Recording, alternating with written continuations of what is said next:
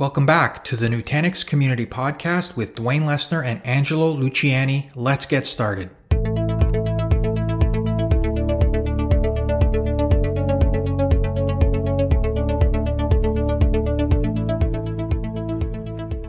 This week on the podcast, I speak with two well known community members, Aaron Delp and Kees Baggerman.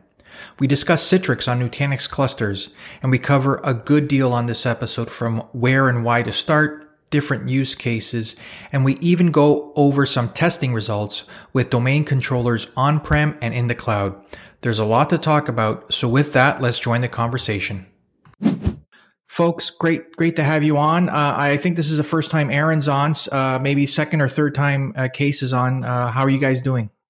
Doing good, doing good. Um, yeah, and we were just talking about it before we hit record. Um, you know you have three three podcasters doing a podcast. This is getting inception like um there there's a there's a joke in there somewhere. Yeah, yeah, yeah. no kidding. Well well then also there's a uh, you know another joke which is um yeah who doesn't have a podcast these days? But anyway go ahead.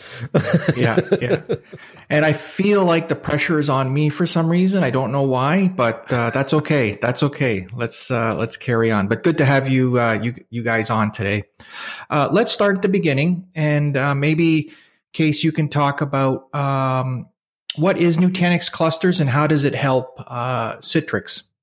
Absolutely, thank you. It's it's actually a great question because it's uh, it's it's a topic that uh, that comes up a lot, um, a lot of customer interest, and um, if you look at the the technology stack uh, from a uh, from a, a, purely holistic perspective, it's basically our software AOS with Nutanix AHV running on top of a bare metal instance, uh, hosted in a public cloud.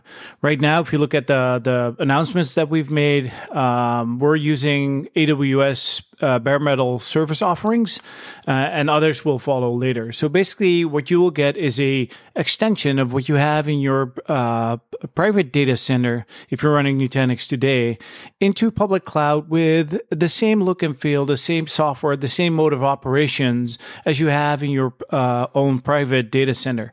So basically, we're utilizing the power of cloud in terms of availability zones, of resources, of uh, geolocations, and and availability inside of these data centers, so you don't have to take care of that. But you're running the uh, the um, um, AOS and, and AHV software from Nutanix on top of that bare metal instances. Now, that's kind of what clusters is in a nutshell. Um, and you you probably already uh, noticed that I'm talking about the same uh, software, same operations. So if we look at how it helps Citrix, it's basically the same principle as an on-prem deployment. So if you look at uh, adding CVAD, so Citrix Virtual Apps and Desktops, on top of uh, your on-prem data center today with AHV, uh, we've got existing plugins available for both machine creation services and PVS uh, provisioning services. So MCS is machine creation services, which is a snapshot-based technology to deploy desktops in thousands or hundreds of thousands of numbers.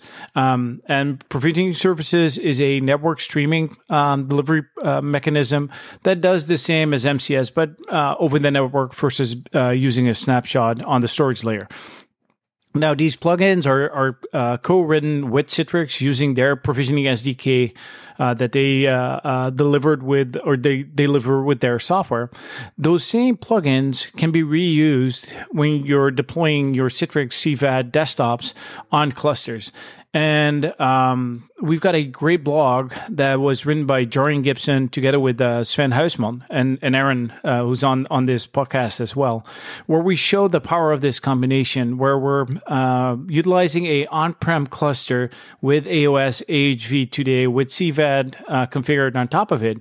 We deploy a golden image and within two hours, we're deploying a 60 node clusters um, in AWS with AOS and AHV on top of it, we migrate the golden image from one side to another using Nutanix's own uh, protected, uh, protection domains. So native replication from one cluster to another.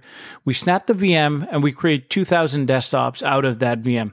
So based of, of the technology stack that we have on-prem extending into public uh, cloud using uh, the same plugins, using the same management software, uh, being CVAD and replicating the golden image using the native storage technologies that Nutanix offers.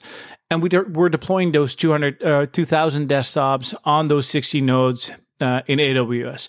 So that's basically what it is. It's a very powerful solution to extend your on-prem solution into a public cloud um, offering, but still gaining control or keeping control of where your data is, who controls it, who has access to it, your log files, and and all of that that you typically won't get with a uh, DaaS kind of solution. So, in a nutshell, that's uh, that's what Nutanix Clusters is, and how I think it helps with Citrix workloads. Yeah, that's the uh, the power of the hybrid cloud, if you will. That's that's great. Yeah, Aaron, uh, do you want to go into some use cases? Uh, dig a little deeper into some use cases. Yeah, absolutely. And to kind of follow on um, from what Kees was saying earlier, too, like, a- again, remember this existing plugins, same operations and look and feel. So at the end of the day, you're looking at Citrix Studio and Prism, Prism Pro to really do everything we just talked about. So what does that allow you to do? Well, I'll step back for a second and, and, you know, kind of recognize where we are in the world. And, this year we're recording this in November 2020, right? And it is, you know, it's turned into the year of VDI, which is a bad joke. Um, but it is, you know, uh, COVID, unfortunately, uh, the situation has changed a, a lot of, you know, why you would need something like this, right? There's been a rise, first of all, in, in the demand for working from anywhere. And what we're seeing is it's kind of resetting the bar um, you know, the interest level in all of this, the need for all of this. So it takes all of those existing use cases um, and amplifies them, right? So what are some of those use cases? Well, number one, again, to recognize this, a rapid growth, right? It can be maybe a small percentage of of the uh, end user workforce was working from anywhere, and now the majority, if not all of them, will be uh, for a certain amount of time. So that rapid growth could be you know, M&A, mergers and acquisition kind of technology. It could be disaster recovery in the cloud. It could be anything that is like temper seasonal or these bursty things like like Kees was talking about. I mean that what that what they did of 2000 desktops out to AWS in under 2 hours. I mean such a fantastic just basically the wheels start turning of like, oh wow, that's something that I really didn't know was possible before. What are all the different ways I can use this, right? And and and in talking to to Jerry, and a full credit to Jerry, and like we were kind of going through some of the like we could do this and we could do this, and yeah, that wouldn't be cool if we could do this. And um, there's this one, you know, we we kind of called it swing migrations, also, which I I think is really really like an outside the box use case for this of you know, what if you have your infrastructure on prem today, it's running CVAD and you want to upgrade it? And you want to move to the next version. Well instead of like oh i need a new set of gear or i need need a new environment and i have to do these upgrades or you know i have to take downtime to do things in place well you can actually swing it out to the cloud. So you could take that move everything out to the cloud spin everything up out there use it for a certain amount of time do everything you need to do do all the maintenance upgrades get everything on prem the way it was and then swing it back right? So this is just opening up entire new ways in which we're doing this, which I, I think is just fantastic. And to your point earlier about, you know, hey, this kind of uh, really opens up hybrid cloud. It, it really does. There's entire new use cases and ways to operate CVAD that just didn't exist before. And I, and as you both mentioned, Jarian, who's a staff solution architect here at Nutanix, has done some um, some testing. Uh, Kees, do you want to go into what he's done and sort of the results, uh, the outcome of of uh, his testing? Ab- ab- absolutely. Um, so, uh, and Sven are both part of the uh, solution engineering team that I lead uh, within Nutanix. Um, and, uh, you know, I just gave them the assignment, let's, or the, uh, the question basically, let's see what clusters can do and let's push it to the max. Let's see what, what we can find out. Uh, let's figure out what the difference are differences are between MCS and PVS.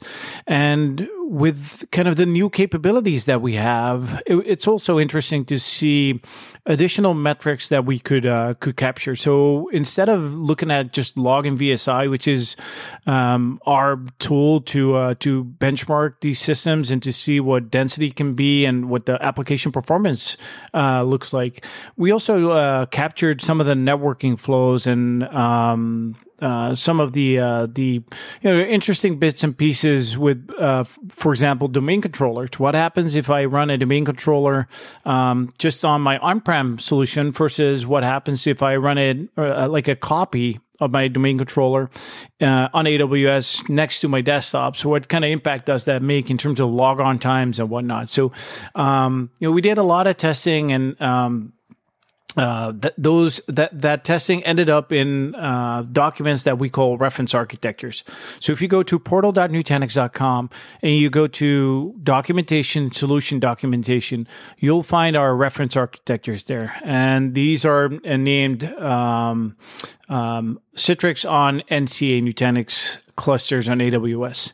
So if you if you're looking for those documents and looking for detailed reports on what we've done with our testing, other than what I'm explaining during this podcast, then uh, and you want to have a read, then um, it's it's all described right there. Um, we've got one uh, for MCS, for PVS, uh, for both Windows Server operating systems, so traditional or the the artist formerly known as XenApp, um, and one for Windows 10, uh, the artist formerly known as XenDesktop. Um, and it, it, was interesting to see what these um, bare metal instances could do because it's always interesting to see what this new kind of technology can do. And if you look at the cluster configuration, the node configuration, it's based on uh, Skylake CPUs. If you pick the i3 uh, offering, and it has an all NVMe uh, storage um, configuration. And obviously, with Skylake, it's an older generation CPU than what, what, we have today with the Cascade Lakes and the Cascade Lake refreshes. Uh, but it's still a, an interesting CPU, especially uh, specifically the uh, the i3 uh, offering. It's a high core count offering. So while we were kind of um, a little bit careful with the results that we thought we would get. Um, I think the the um, the Login VSI testing that we've done with clusters was um, all in all, it was surprisingly good. We got we, we, tested with Windows 10, obviously with the latest build available, um, similar to the uh, the Office version, and we got to 130 desktops, which with a knowledge worker profile, which is a uh, an, an, interesting density uh, point. That's obviously with Windows 10, so VDI. Uh, when we looked at server based computing.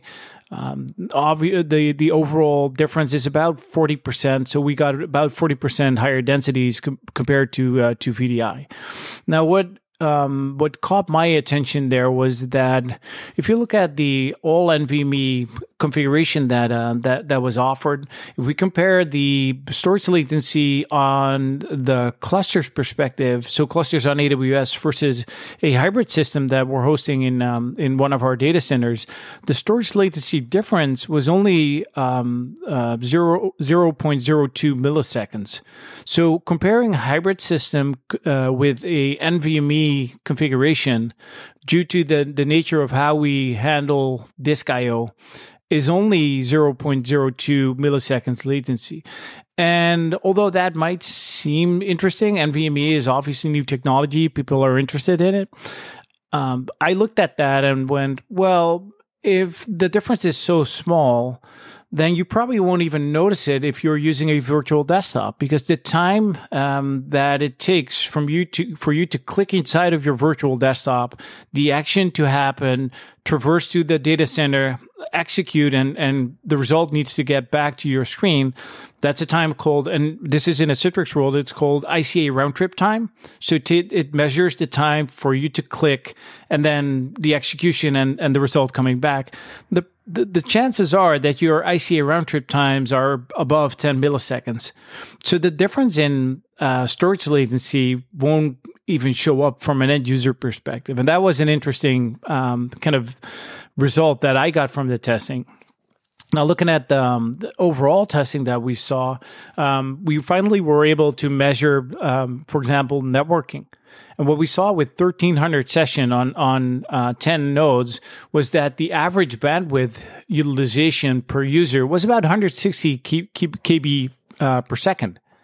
And for me, that was surprising because uh, I figured that it would be much higher um, in 2020 with all these graphics and all the uh, eye candy that we supply for end users in terms of uh, visual entertainment when we're looking at a virtual desktop. It's no longer the world of Windows XP dumbed down.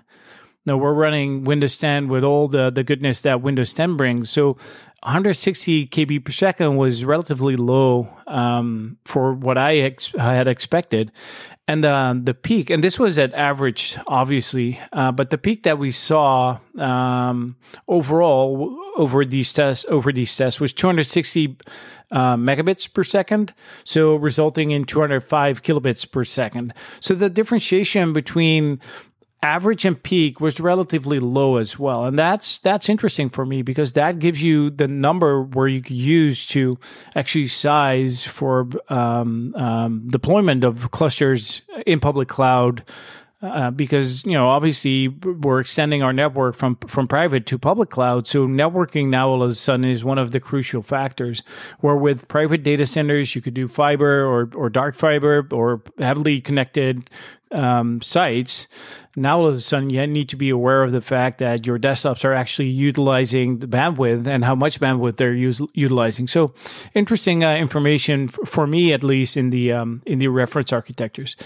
and um, last but not least, I already mentioned it. Uh, we tested with a on-prem domain controller um, versus a domain controller, like a um, a copy of the domain controller in um in uh, next to the VMs in clusters.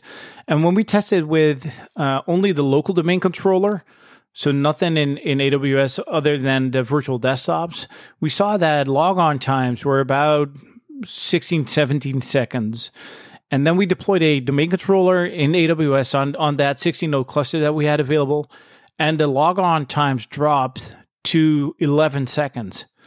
So that's an interesting tidbit for you to uh, to take away. If you're deploying workloads into cloud and they're heavily used in terms of logons, like you would see with VDI and server based computing, it might be a good idea to uh, to deploy a domain controller in that instance as well, because you're dropping basically you're dropping about forty percent of your logon times just by having a domain controller in uh, in public cloud. Wow, that's that's interesting. So Angelo and yeah, Angelo. In case you hadn't noticed, Kees has probably you know, and his team has probably one of the best jobs in the company. They get they get to do the awesome. Hey, wouldn't it be awesome if game? and they just get to play and you know get all these awesome results and tests. So Kees completely unscripted, so it'll be interesting if we have to cut this or not. Um, uh, what what other testing has the team been doing recently? Um, is there any other projects? Anything coming? Anything in the pipeline we have to look forward to? Oh, a- absolutely! I know there is. I just don't know if you want to talk about it. no, a- a- absolutely. Let me do a let me do a plug there.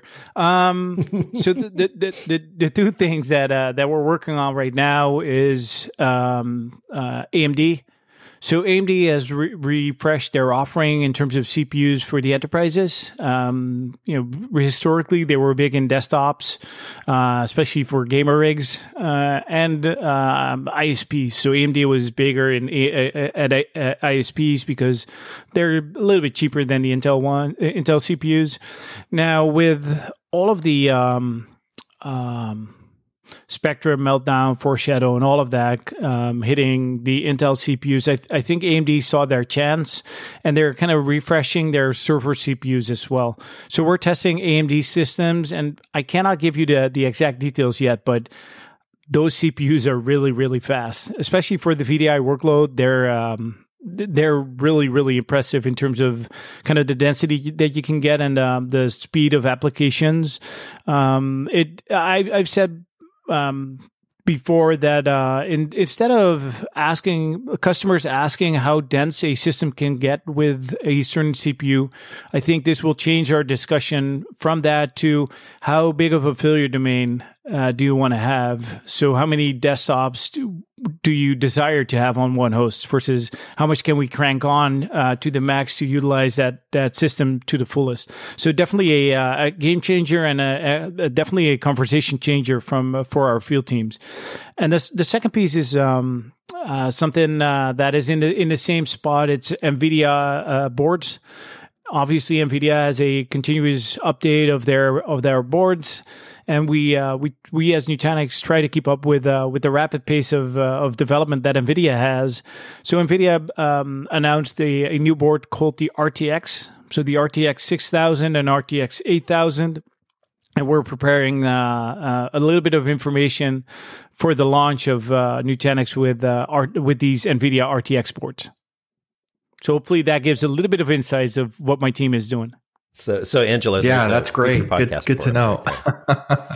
and, and and and I wanted to just follow on real quick and make a comment about that. So so everyone, if you think about this from a from a solutions and systems architecture standpoint, what's one of the best places you could be in? It's it's where the you know the tech itself isn't the barrier anymore, and the fact that the Kees just mentioned there is like okay, it's no longer a bottleneck. Uh, what's really is is like how many you know how many eggs do you want to put in the basket, right? What's the failure failure domains there?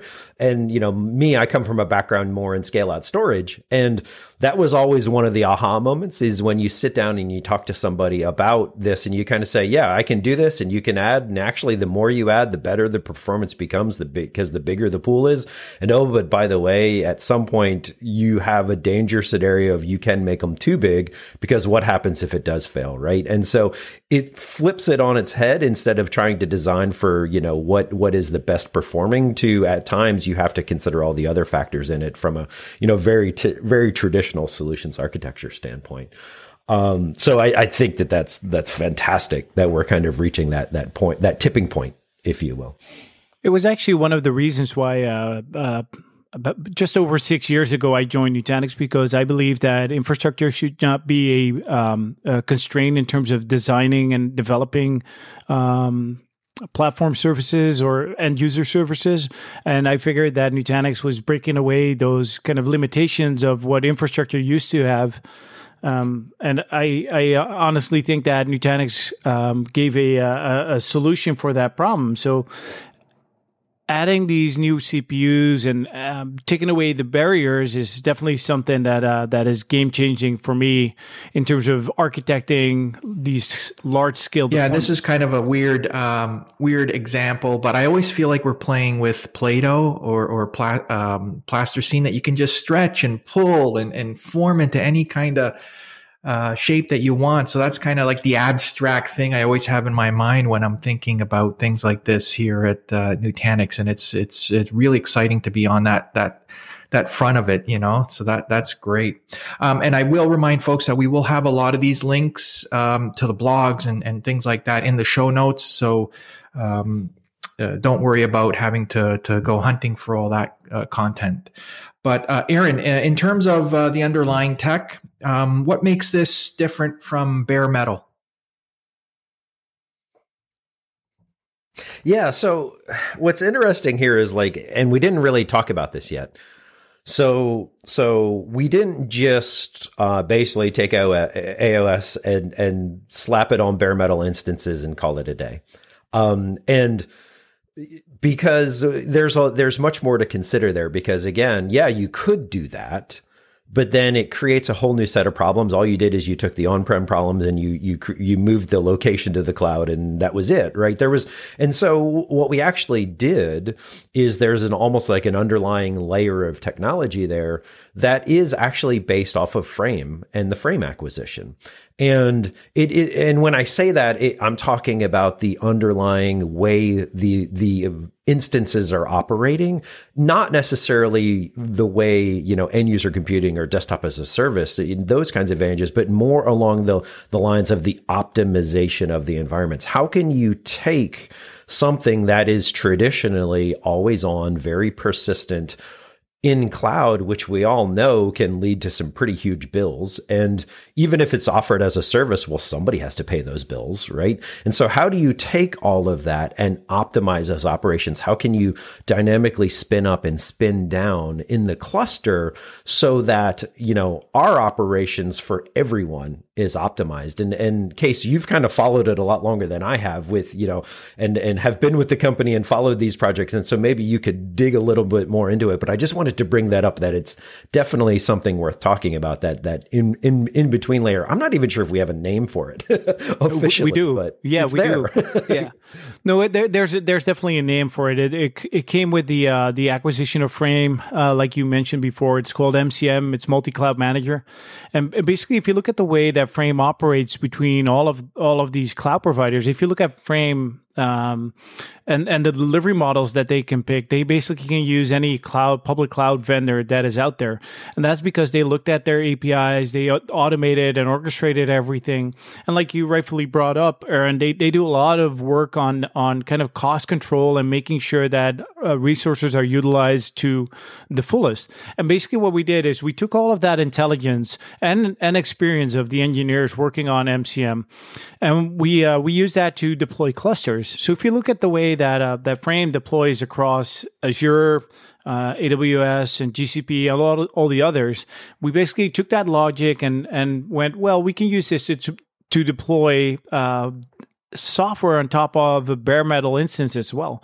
So in in case of AWS, we talked to a, um, a little piece of silicon that they have on all of their um, hardware server hardware, and we uh, we we um, we execute APIs and we we uh, deploy our software on top of that.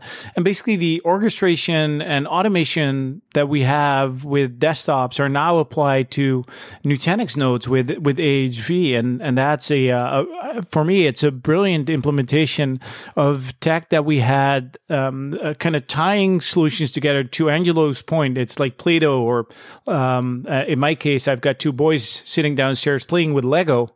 Uh, that's kind of where where I, I, I see this solution. It's it's like Lego blocks coming together into a, a new solution, and, and MCM is definitely a um, a piece of art, if you like, in, in in how we interact with these different cloud providers and how we call different APIs across different regions.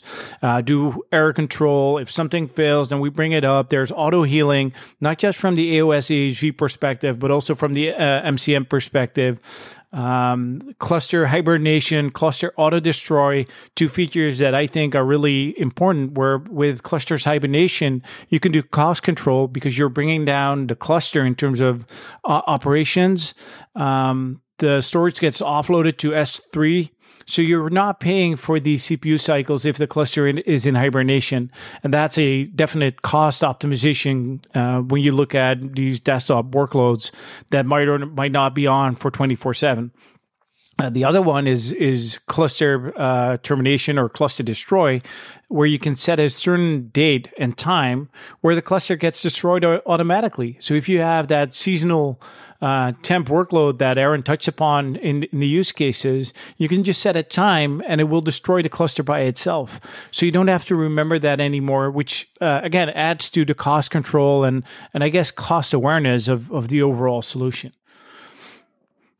Yeah, and and Steve Kaplan, um, you know, in, in some conversations with, with Steve recently, he, he's kind of internally dubbed this term micro waste, right? Of, of how can we, how can we take public cloud and, and the operations of public cloud and with clusters, you know, optimize it even a little further.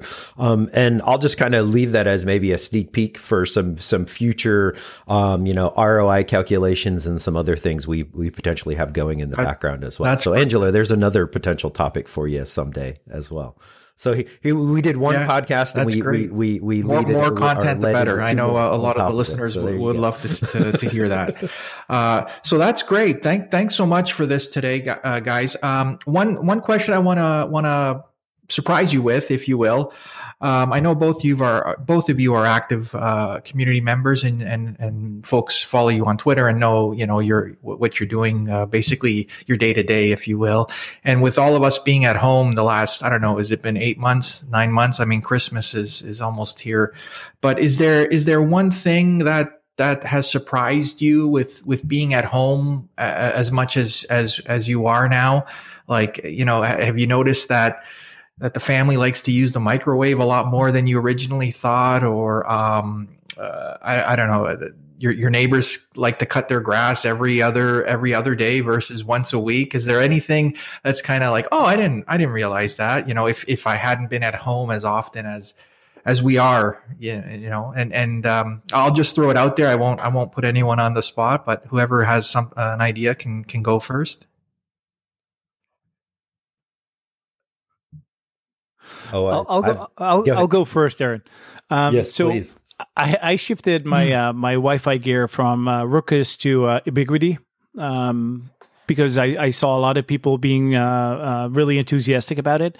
Um, and it gave me a lot more control about the network streams in my uh, in, in, my ah. house. Turns out that Netflix is the number one application in this house, household. so between uh, between uh, my my wife, uh, four kids, and myself, Netflix is definitely the number one application that is being used and and um, um, you know chews up the Good, most cool. of my bandwidth uh, by far. Yeah. So I'll say for mine, so so we, my wife and I have a running joke, um, and this was you know pre-pandemic. So I, I've been, for those that don't know, you know, I, I historically have been traveling probably I don't know fifty percent of the time for the last ten years, um, and uh, we found actually found out a number of years ago there is a limit. You just kind of get adjusted to you know those kinds of lifestyles. Uh, there's a limit to how how long I could be home. Um, it was about five weeks. Um, the reason why I said that I was I was ho- I was home for about five weeks in a row, and and at one point my wife did look at me one day and was just like, "When are you flying somewhere?" Uh, you know, I had I had been home enough. I wore out my welcome, and so I think honestly the biggest thing has been you know I haven't been on a plane since March um, and uh, was actually I flew the you know the Sunday before the big shutdown, um, you know here in the states, mm. and and so you know I, we haven't killed each other. Um, we have kind of a, everyone's lived, you know, learned how to live together, and and I'm here pretty much all the time, and yeah. and the, you know we're all surviving. But no, it's been it's actually been really interesting to kind of readjust to that kind of lifestyle as well. I mean, for a lot of us, you know, a lot of things changed and changed pretty dramatically and, and quickly. Yeah. And it, you know, some folks just hey, I can't go into the office and see people anymore, and and for me, it, it was it was getting on planes, and I'll tell you right now, I don't miss it one bit. Um, it's pretty fantastic. so, so the, here's the one thing that I wondered now. Um, are you creating an alibi by saying you you both are uh, both are still alive? Fair enough. Because Fair we enough. know you're alive, but how about you? yeah, no, no. Uh, well, and and and you know, I'll, I'll throw this out there too. Um, and this is going to be a completely one. I'm just going to leave it as a cliffhanger um, for anybody that ever does see me in in public mm. again. You know, ask ask us about you know going on cruise ships mm. um, because my wife and I have an agreement that we will never go on a cruise, um, and I'm not even going to go into the backstory of why. I'm just going to leave that as a you know as something as an Easter. So great! Thanks again, Aaron, Kees. thanks so much for joining us, and I'm looking forward to having you both back on and doing a few more of these uh, podcasts. So thanks so much. Be sure to check out all the great content on the Nutanix community at next.nutanix.com. There you'll find our community blog, updates on Nutanix user groups, and of course, Nutanix certification and education information. So with that, from your friends here at Nutanix, have a great week.